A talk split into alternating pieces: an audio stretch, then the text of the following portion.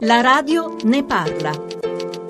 Carmelo Barbagallo, segretario generale della UIL, vi preoccupano i conti dell'Inps? No, mi preoccupa che c'è qualcuno che non li sappia fare. Finalmente siamo riusciti a dare a 3 milioni e mezzo di pensionati, ricchi come dice Boeri, con 1000 euro di pensione, la quattordicesima. Adesso continueremo con oh, il governo la seconda fase della previdenza. Cosa è lecito attendersi da questa fase 2? Noi dobbiamo puntare a dare speranze per quanto riguarda i giovani, di avere pensioni che siano sostenibili. Bisogna dare una base di contributi figurativi per permettere di poter andare in pensione. Poi l'altra cosa, che siamo fermamente contrari all'innalzamento ulteriore dell'aspettativa di vita per le pensioni. Quindi 67 anni è davvero troppo per andare in pensione?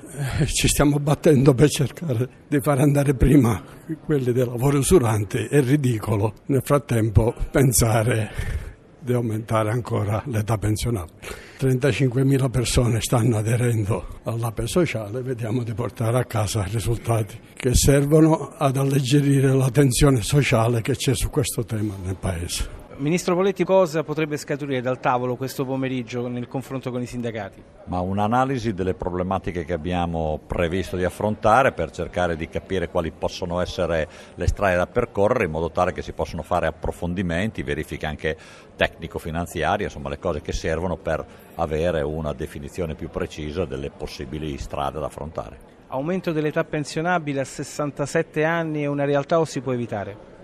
Ma in questo momento nessuno lo sa perché l'Istat deve dare i dati, li darà in autunno, quindi in questo momento questo è un tema per il quale nessuno è in grado di fare una previsione esatta. È allo studio un meccanismo per i giovani? Sì, stiamo riflettendo appunto su questo. Questo è il tema, come fare in modo che i giovani che hanno attività discontinue, che partono tardi con le proprie attività di lavoro, come possano trovarsi comunque in una condizione di avere una pensione adeguata. E questo è il tema centrale sul quale lavoreremo.